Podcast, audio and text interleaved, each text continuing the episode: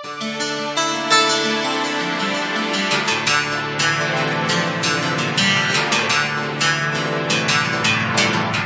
I'm Clint Byars. I want to thank you for taking the time to pick up a copy of Devil Walk. This is my story about a face to face encounter with the devil. This is a true story that rivals any movie or book that you've ever seen or read. It seems fictional, but I assure you, everything that I will tell you through the course of this story is absolutely true. It actually happened to me. This story will leave you with a picture of the devil that you could never have imagined. I will completely strip away all the power that he has and leave you with the undeniable truth that God is alive and that he has done everything to set you free from the lies of the devil. Because that's all the devil has. The devil is nothing but a liar, and this story will prove that. My story begins on a warm autumn night with just four friends out to have some fun. Little did I know that was the last thing we would experience. The four of us had bought some LSD and we had this plan. We were going to go to a movie, drive back home, and just ride out the rest of the trip at the house. On the way to the movie in the car is when this nightmare began. We were listening to a song. The song was this very droning song. It's a very hypnotic song. Even if you weren't on drugs, this song would kind of lull you into this dream-like state. But this song only served to help me cross over and when I say cross over, that's exactly what I did. Somehow, through a drug induced state, I was able to cross over, and my soul, my mind, my emotions, my physical hearing, everything within me was open to the demonic realm. Up until this point, I'd never even believed in God. I never believed in supernatural things. I thought that when you died, that was it. There was nothing else. That was it. We were just this physical body that died, and that was it. Well, while I was in the car listening to this song, that paradigm was shattered. As I listened to this song, I started hearing this very faint noises coming from places that didn't seem like they were in the car. I couldn't tell what it was in the beginning, but I looked around, I looked at the people that were with me, I listened to the song more intently, but I could tell that there was something else going on besides what was going on in the car and in the song. Those sounds just kept getting louder and louder and louder. And what I began to realize was not they were not just sounds, they were voices.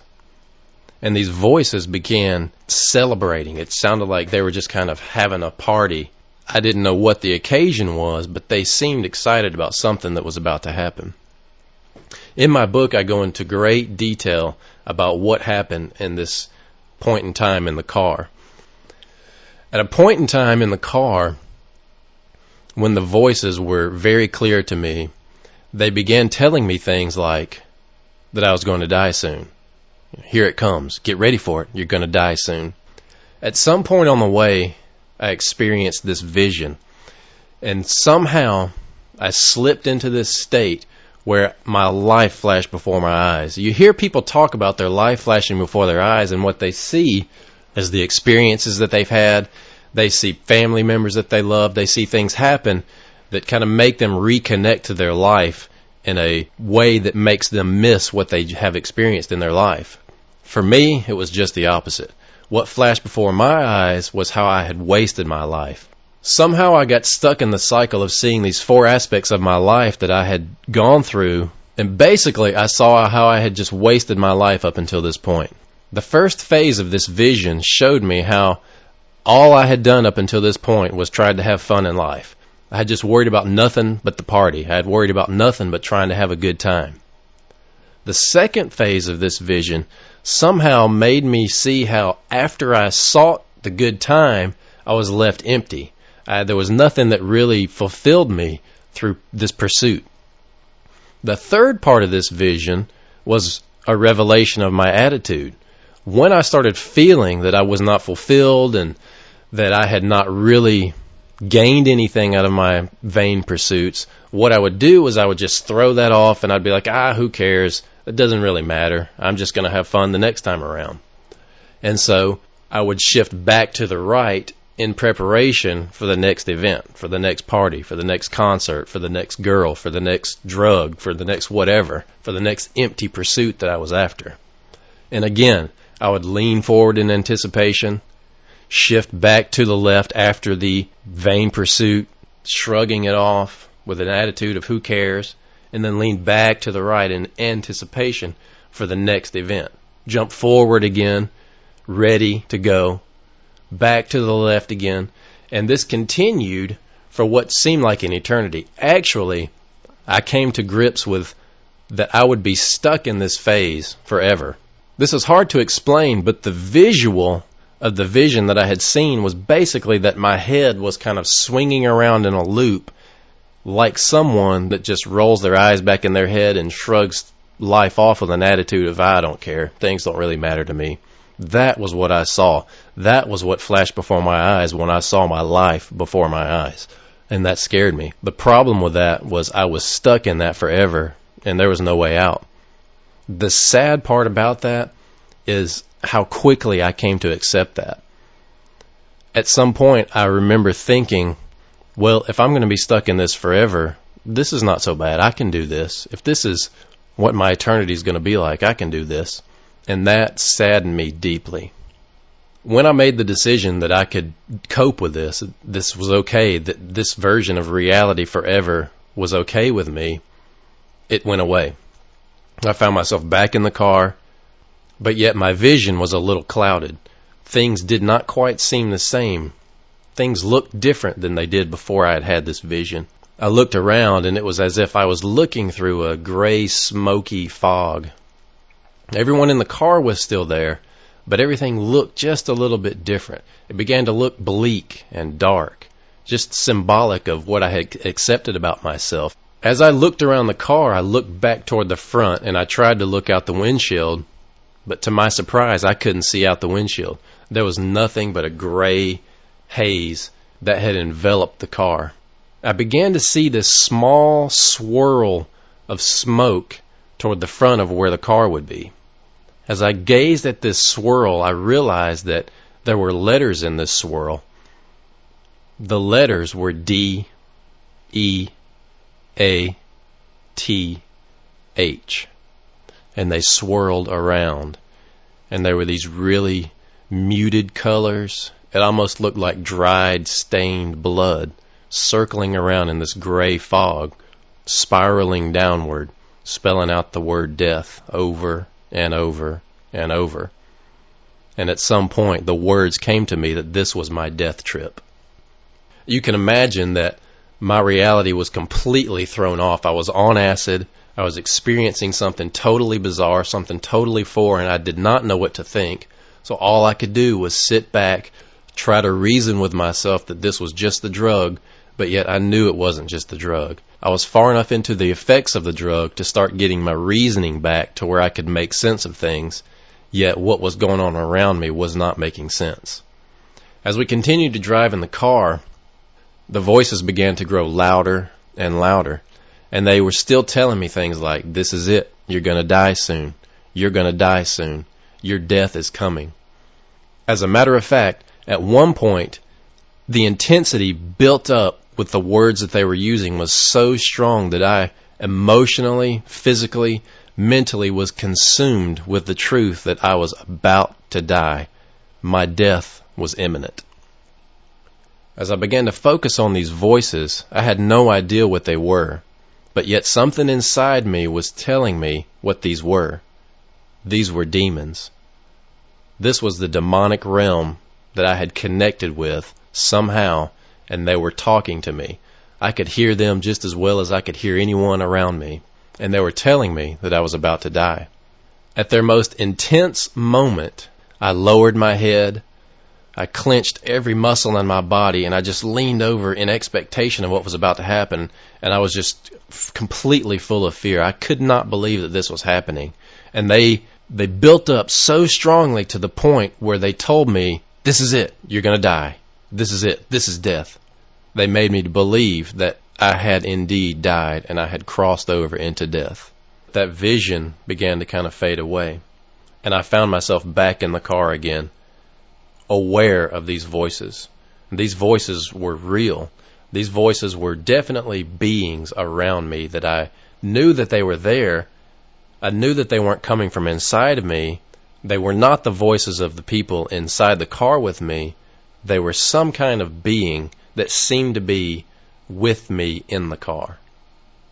As we drove down the road a little further, it was revealed to me what these beings were. Now keep in mind, I had previously not ever even believed in God, didn't believe in the devil, didn't believe that there was anything, any kind of afterlife, but I knew that what these beings were, were demons. These were demons that were with me to torment me. Actually, I felt that it was their job. This was what their purpose was. Their purpose was to be there with me to usher me into death. They were to be my guides into the afterlife that I had created for myself. I began to have thoughts that I was crossing over into hell. As I began to turn my attention toward these demons, it was as if they were with me in the car, but yet they were in another realm. I couldn't see them physically, but I was aware that they seemed to be about two to three feet tall. They seemed like they were hunched over because of the way that their voice was coming out. They didn't seem happy, but yet they seemed intent on what they were doing. They were there for a purpose, and their purpose was to usher me into another realm. Their purpose was to be there when I crossed over. They began to get more intense, get a little louder, become more persuasive, and they were building up to this point, the point of my death. I didn't know how it was going to happen. I was expecting for them to materialize and just rip my body to shreds, murdering me and suck my body down into hell. They still continued to build upon this idea that I was about to die.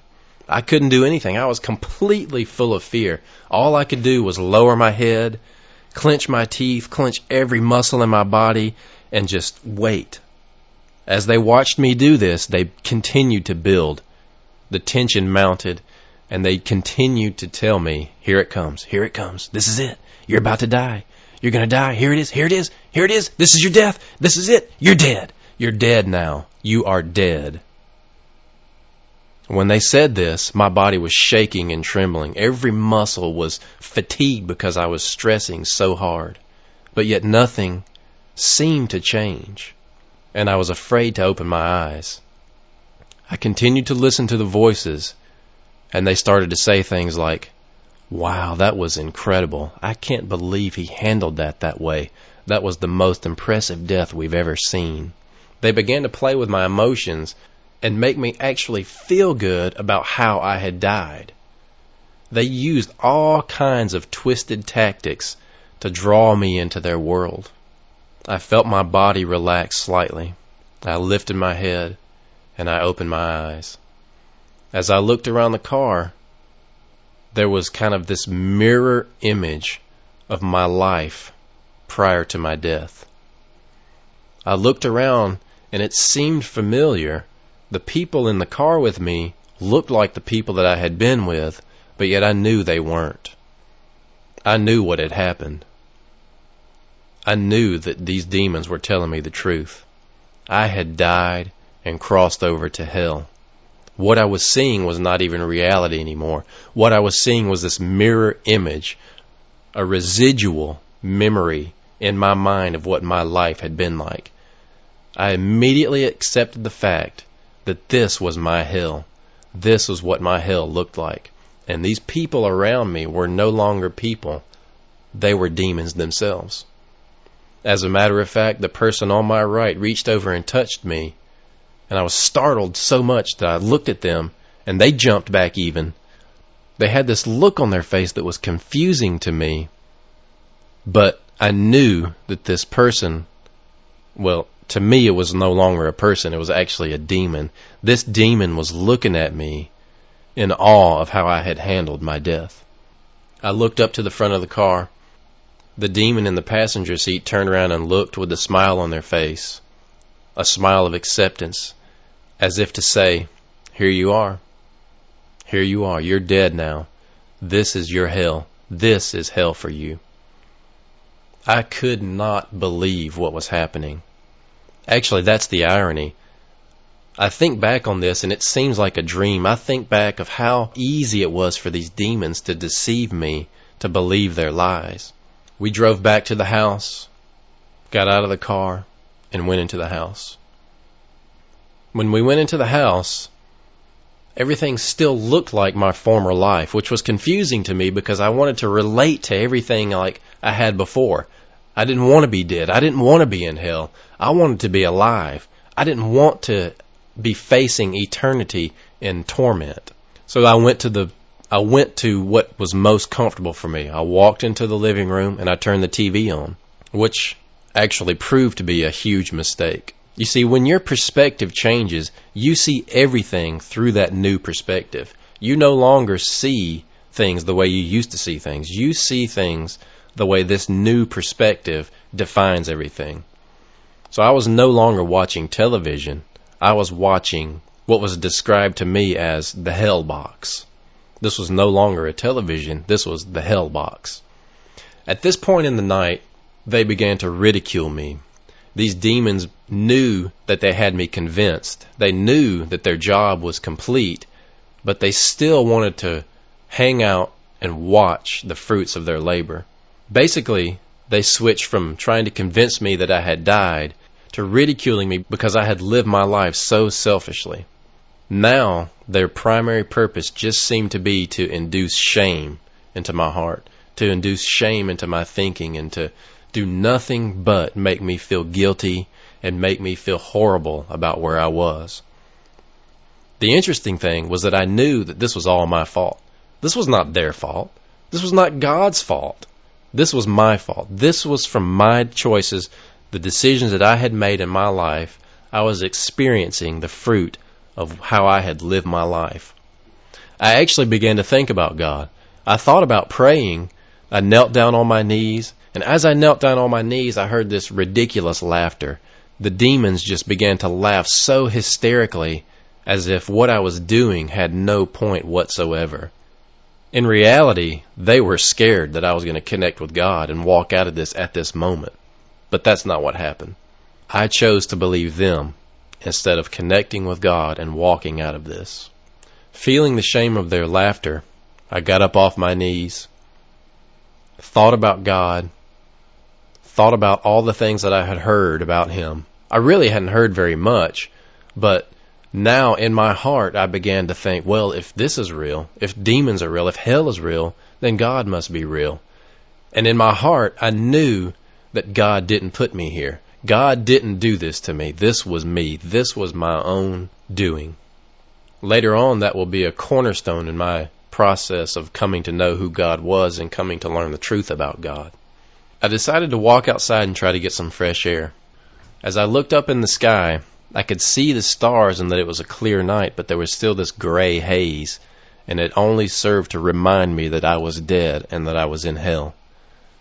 I started to walk down the driveway and I heard a noise behind me.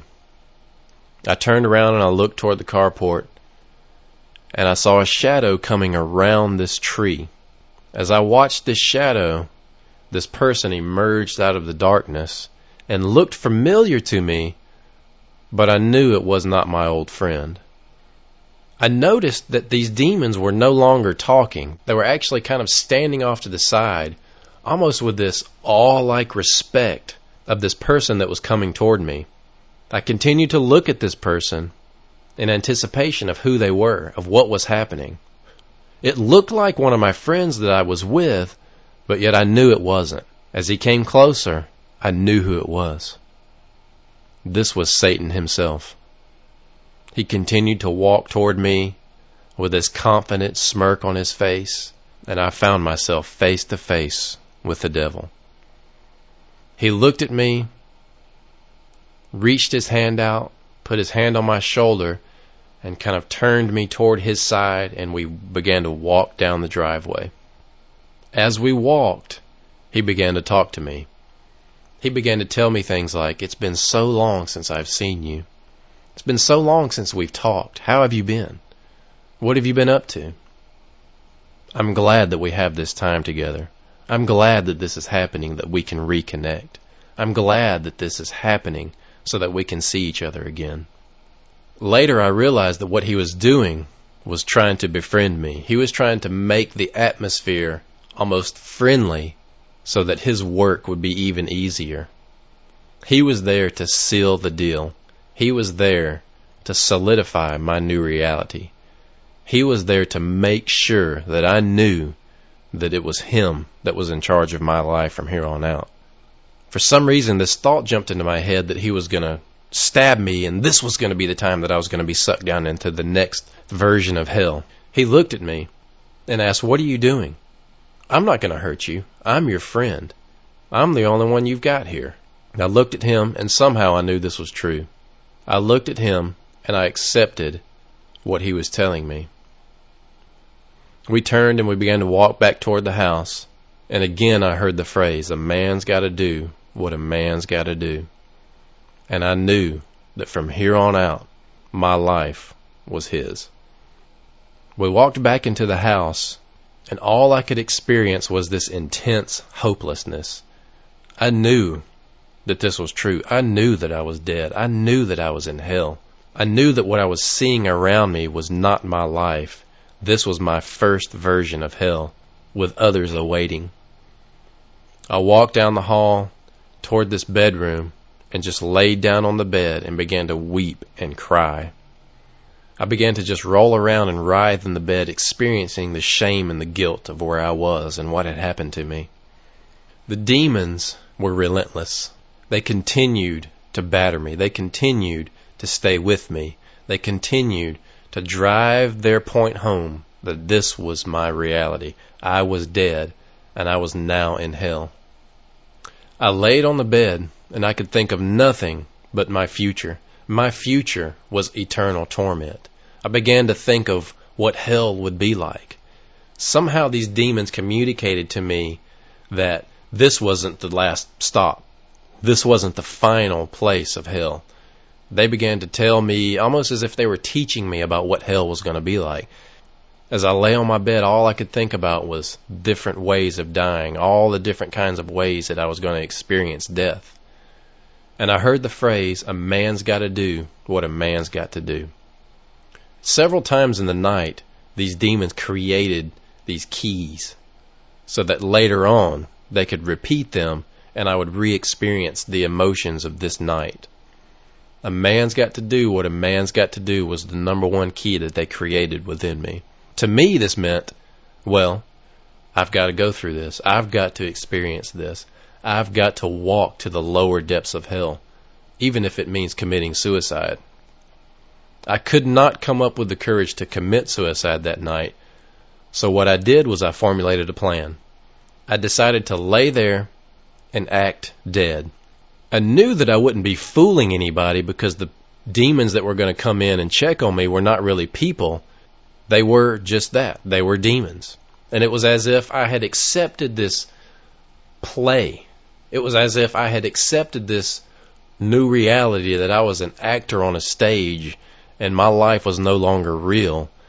Everyone around me knew what was going on. I knew what was going on. I had to go through the motions, accepting my new reality and experiencing the consequences of where I was. So I laid on the bed until morning.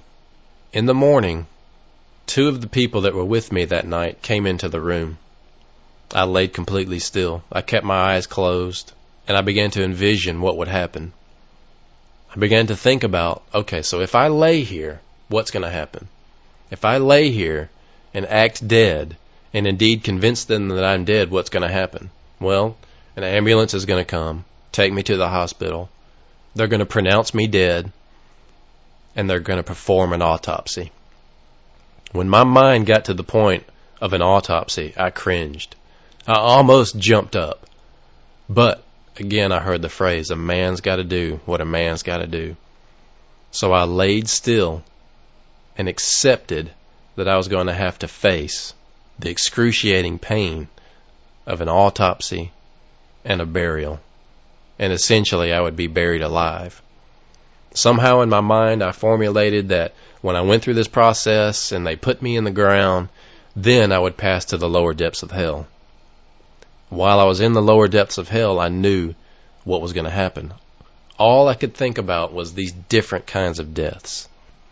For example, I had the vision of these metal hooks shooting out of this dark abyss sinking into my flesh and just ripping me apart, ripping me to shreds.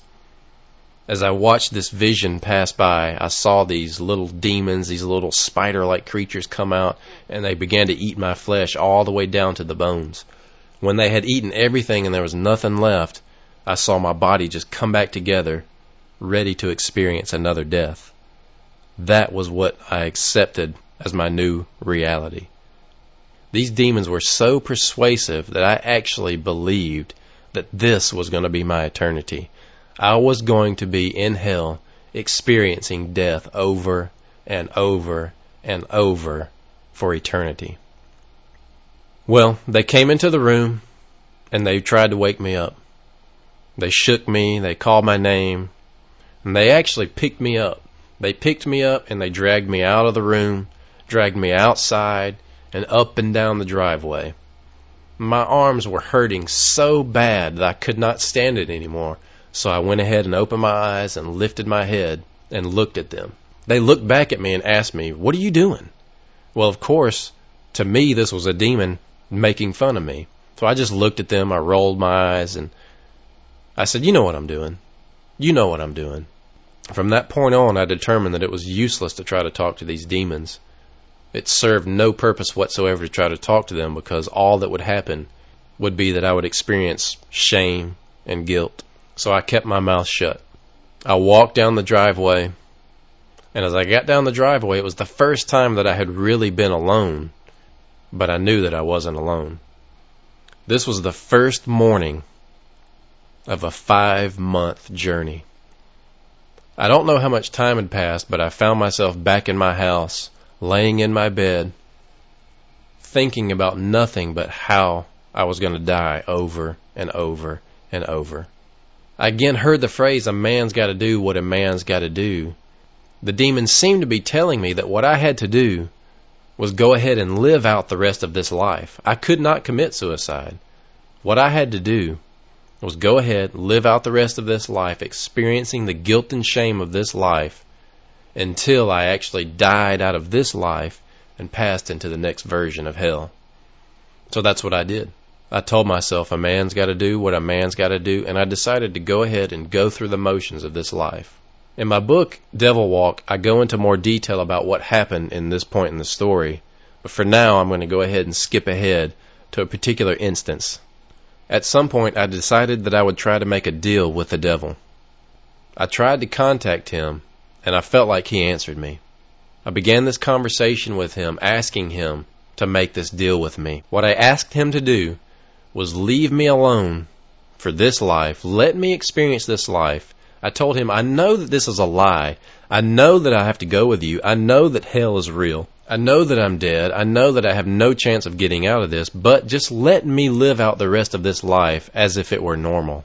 Let me live out this life as if it were normal, as if it were real, as if I were not dead. Let me live this lie. Now, you may not have experienced something this extreme, but we all come to these places in our lives where we decide to live the lie. We think it's too hard. We think it's hopeless to move out of whatever we're experiencing, and we choose to accept the lie. We choose to stay in our guilt and shame of where we are and what our past has dictated to us and not walk out of the guilt and the torment. It seems as though he responded yes. It seemed as though he responded yes. And for the first time in this experience, I felt a little bit of relief. But it was short lived. The devil had absolutely no intention of keeping that deal. All he did was lie to me and keep tormenting me. What I realized was that he had absolutely no intention of keeping his end of the bargain. I go into the extent of his lies in the book Devil Walk and actually talk about how his supposed kingdom is structured. It's far different from what you've heard. When I realized that he was not going to hold up his end of the bargain, I was crushed. Again, I was consumed with the truth that I was dead, I was in hell. My eternity would be eternal, painful torment, and there was absolutely no hope for me. There was no hope that I would get out of this. I don't know if you've ever been in a situation where it was complete darkness and you had no hope whatsoever. But that's where I was. For me, there was absolutely no ounce of light within my body. There was absolutely nothing for me to hold on to. And that was how I lived my life every single day for about six months. At some point, I began thinking back on how the devil did not keep his end of the bargain. And I began to think about how these things that were being said to me weren't coming true. Very often, when I would be walking down a hall and a corner would be coming up through this experience, I would hear that, all right, this is it. There's going to be a demon waiting on the other side of this corner. When you walk around this corner, he's going to grab you and suck you down into hell. And so I would again tense up, begin shaking with fear, but go ahead and walk toward this corner because I knew that it was what I had to do. But when I got to the corner, nothing would be there. After several of instances like that happening again and again, I thought about those and I thought about what the devil had promised me. He told me that I could live this life and that he wouldn't bother me anymore, but yet he lied to me. So I started thinking about that. I started thinking, okay, he lied to me about that. And every time I'm told that something like one of these demons is going to jump out and grab me is going to happen, it never happens. So I started rationalizing that, you know what, maybe they're lying to me. Maybe this isn't true. Maybe none of this is true. At that point, I asked myself the question, what about God? That proved to be the best decision I have ever made in my life. At that moment, it was like a very faint, small spark of light flickered in my heart.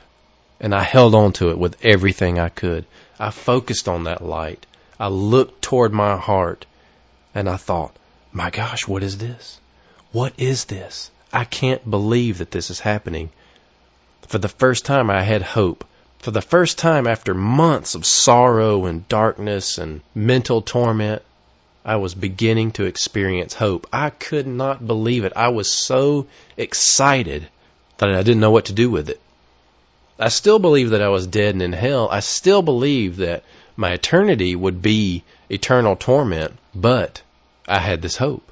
I had connected with God, but I didn't know what to do with it. The only thing I could think to do was to go watch Christian television. I went and I turned on a particular evangelist and I began to watch him. I could not believe what I was hearing. I began to hear him talk about Jesus and what Jesus had done and how good God was. I've since watched this preacher and all he talks about is money, which is a miracle to me because when I heard him this first time, I didn't hear anything about money. All I heard was the goodness of God.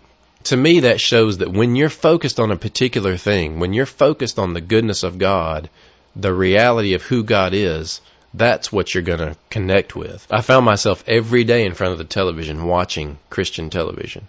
What was going on inside me was as confusing as this very first night. I couldn't believe what was happening. I didn't know why I had this hope. I didn't know what to do with it.